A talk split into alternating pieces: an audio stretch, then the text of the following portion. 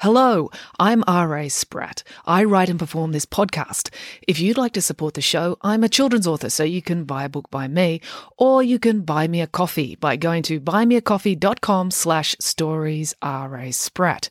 It's an easy way to make a small thank you gift to the show so I can keep kicking this can down the road. The podcast directory you're using right now should have a link to my Buy Me a Coffee page in the show notes, or you can type it into your browser. That's buymeacoffee.com/storiesRASpratt. All contributions are gratefully appreciated.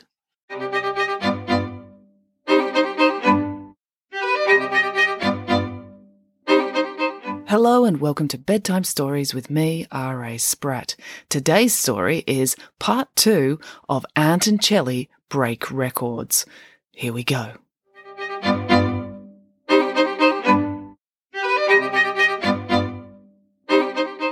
Ant and Shelly set to work. They spent the rest of the day trying to break all sorts of world records, somersaulting on stilts, juggling kittens while riding a unicycle. They made the kittens wear crash helmets, so it's perfectly safe. Number of stitches knitted while free-falling off a cliff into a pool of water. Longest distance a Brussels sprout is pushed with your nose over hot coals. Most bindies in your knees after falling off your rocket-propelled go-kart. Pointiest carrot sharpened with a pencil sharpener while rollerblading. And biggest splash when jumping into a vat of beetroot juice. But attempting all these world records proved harder than they imagined. By the end of the day, Ant and Shelly had failed to break any records. They were seriously disgruntled. "This breaking records is a lot harder than it looks in the book," complained Ant. "I think the people in the book must have cheated," said Shelly gloomily. "How?" asked Ant.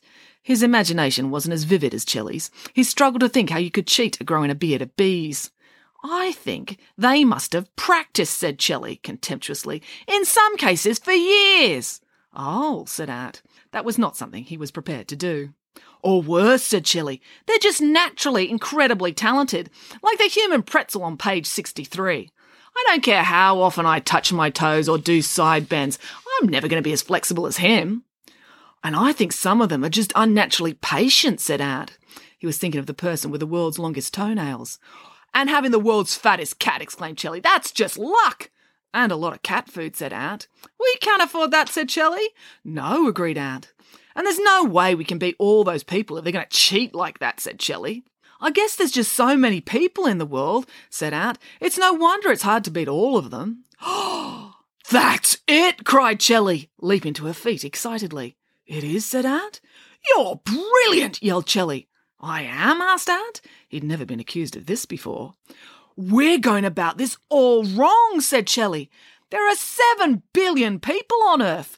Of course it's too hard to beat them all and get a world record." "So we're going to give up and go inside and just watch television then?" asked Ant. "No," said Shelly. "We're going to get a world record, just not on this world." "What?" asked Ant. He was getting very confused. Apart from anything else, the pain from the 27 bee stings from when he tried sword dancing while wearing a beard of bees was really quite distracting. "If we travel to another world," said Shelly, "we can get all the records we want. In fact, we can get the record for the most number of records." "Huh?" Ant still didn't understand what she was rabbiting on about. "We are going to travel to Mars," said Shelly. "That's another world, and we're going to get all the records there. There's no life on Mars, except maybe subterranean bacteria, and they can have all the bacterial records. That's fine. We'll just get the rest." "All right," said Ant.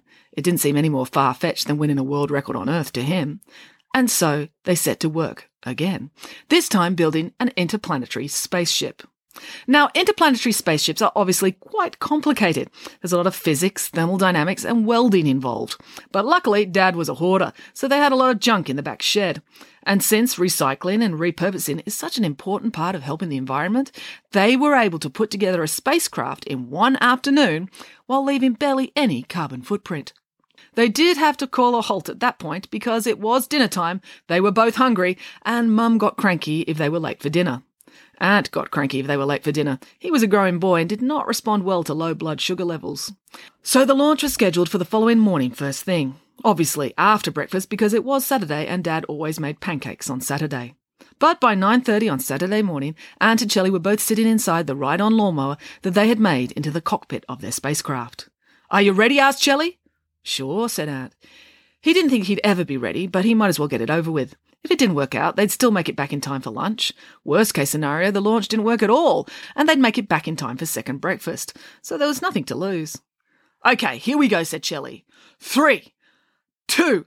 Hey, aren't you meant to start from 10, asked Aunt? We haven't got time for that malarkey, said Shelley. 1... She hit the go button, and the next thing they knew, they were sitting on top of a giant explosion that was hurtling them into the sky. Crikey, said Aunt. It worked! Of course it worked, said Shelley. You didn't doubt me, did you? Aunt didn't like to admit it, but actually he had a little bit. Now, I'm not going to bore you by describing their travel through outer space because, frankly, it was boring. Once you get used to the mind-blowing beauty of the stars and the stunning sight of Earth from space, it all gets tedious very quickly. It's not at all like in the movies. For a start, space is completely silent. No zoom or pew noises, unless you make them yourself, but you feel like an idiot if you do that. There's nothing to dodge or weave around because space is, for the most part, completely empty. As the name suggests, it's just space. There's nothing between Earth and Mars, so nothing exciting happened. So let's just get to the good bit when they landed. Luckily, the explosion that had been their launch was way more powerful than could be conceived, so they smashed through the atmosphere of Mars early in the afternoon and crashed into the surface just a few seconds later. They were both completely unharmed because Shelley had planned ahead and made them protective suits out of bubble wrap, so they would survive the fall. She'd even made breathing apparatus out of fish bowls and scuba diving equipment, so once they'd unwrapped the bubble wrap, they were able to step out onto the surface of Mars. It was a bleak and desolate landscape. Red dirt, rock, and more red dirt and rock as far as the eye could see in every direction. It was weird to be standing somewhere with no trees or bushes or buildings or anything. It felt wrong. Right, said Shelley, let's get cracking. Cracking what? Asked Aunt. Records, said Shelley, reaching into the ride-on lawnmower and pulling out a big bin full of unicycles, juggling balls, samurai swords, pogo sticks and bees' nests. Aunt had forgotten that that's what they'd come to do. Oh, okay, said Aunt, and they got to work. This was much easier. On Mars, they were soon smashing records left, right and centre. True, Shelley only managed 3 jumps on her pogo stick before tumbling head over heels into a crevasse and smashing her nose on a rock, but that was 3 more than anyone else on Mars, so she thought that was good enough to claim the record. Ant had a hard time putting on his beard of bees. The bees were understandably cross about being forced to do interplanetary travel, so they'd gone into hibernation deep inside their hive. But Ant managed to coax out one bee and get it to sit on his face, but only after he lay on the ground and balanced it there carefully. But this was enough. He claimed the Mars world record. Shelley rode a unicycle 30 centimetres. Ant juggled 1 ball. Shelley had a fingernail 2 millimetres long. Ant did 4 push-ups, and they jotted all these things down in a notebook as new Mars world records. Things were going splendidly, until a cloud started to form on the horizon. And I'm not talking metaphorically. I mean literally, a real cloud. What's that? Asked Shelley. Aunt shaded his eyes and squinted off into the distance. It looks like dust.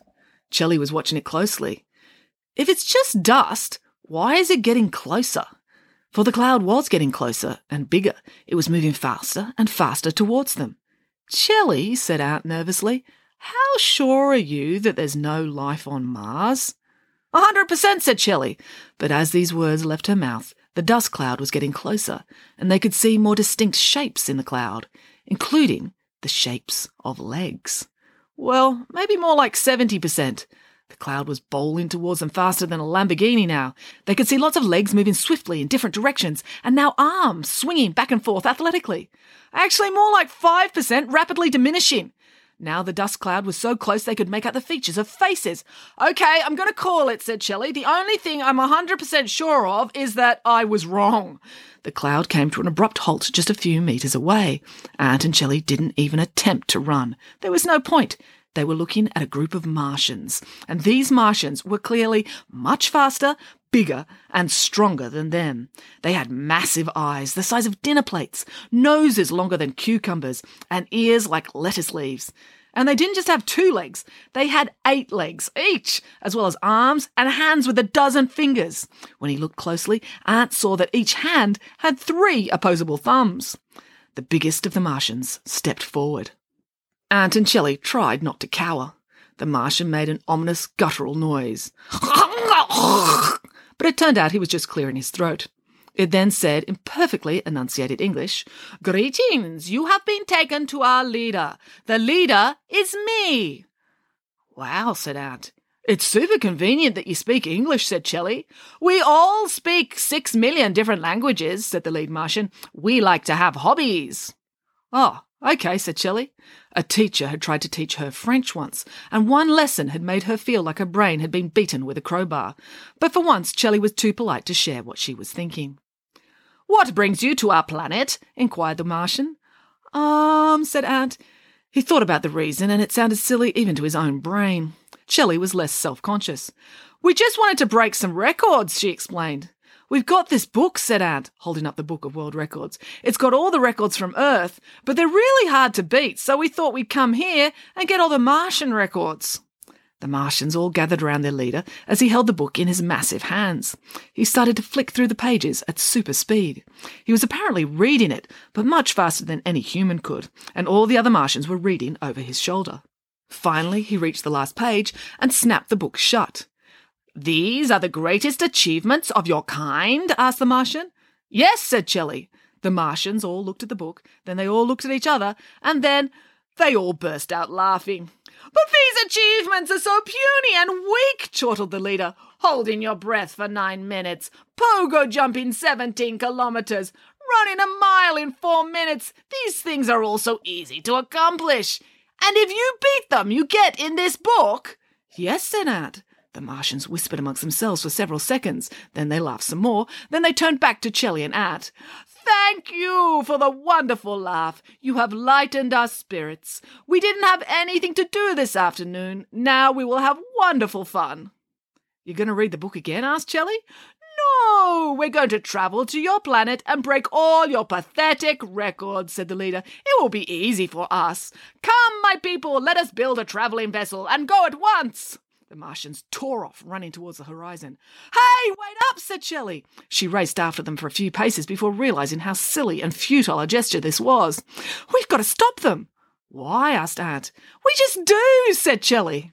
So Aunt and Shelley hurried back to Earth as quickly as they could. But it was no use. The Martians were faster at space travel too. When Aunt and Shelley landed, the Martians were already everywhere, smashing every record they could find.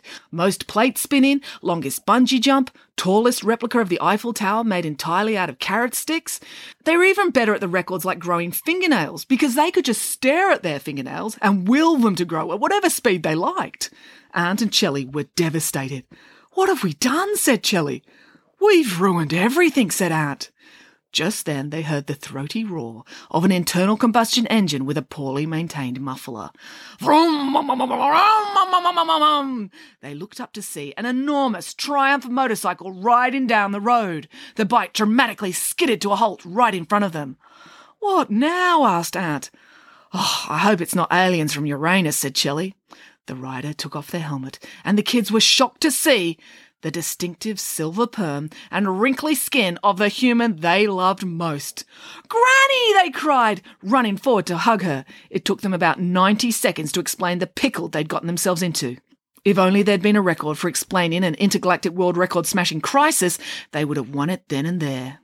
"Kids," said Granny, "don't despair. I know you can handle this. You are special, and I mean that in a good way. I've travelled all round the world dozens of times, and you two are by far the weirdest children I've ever met." "Is this meant to be a motivational speech?" Granny asked Shelley, "because if so, it's coming across as a bit of a downer."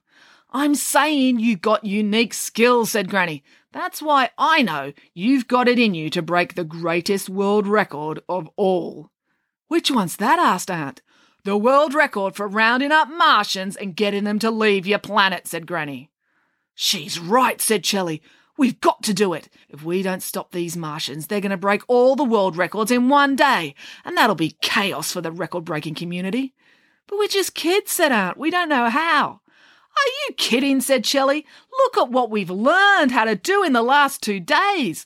Pogo jump, pip spit, somersault, fire-breathing, squirrel-juggling, bee-whispering and tightrope walking over crocodiles. We're perfectly trained for just this job."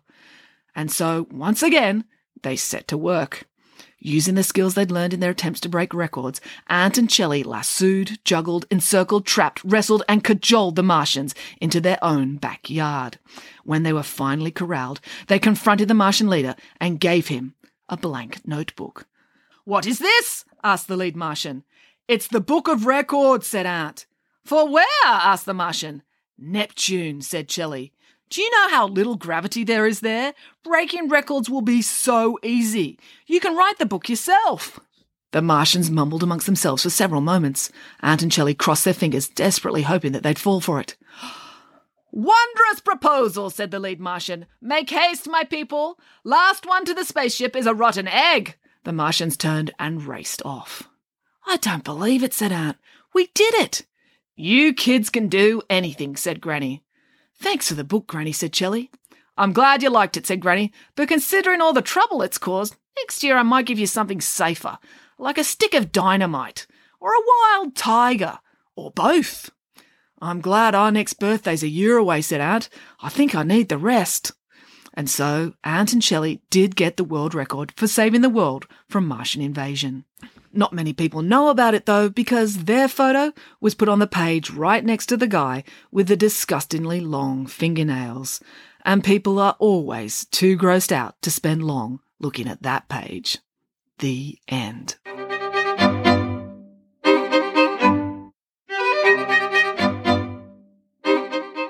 Thank you for listening. To support this podcast, just buy a book by me, R.A. Spratt. There's a lot to choose from across the Nanny Piggins, Friday Barnes and Pesky Kids series, as well as the audiobook now of The Adventures of Nanny Piggins. You can order any of these things through your local bookstore or go to my website, raspratt.com, and click on the book depository banner. They've got all my titles and free international shipping. That's it for now. Until next time, goodbye.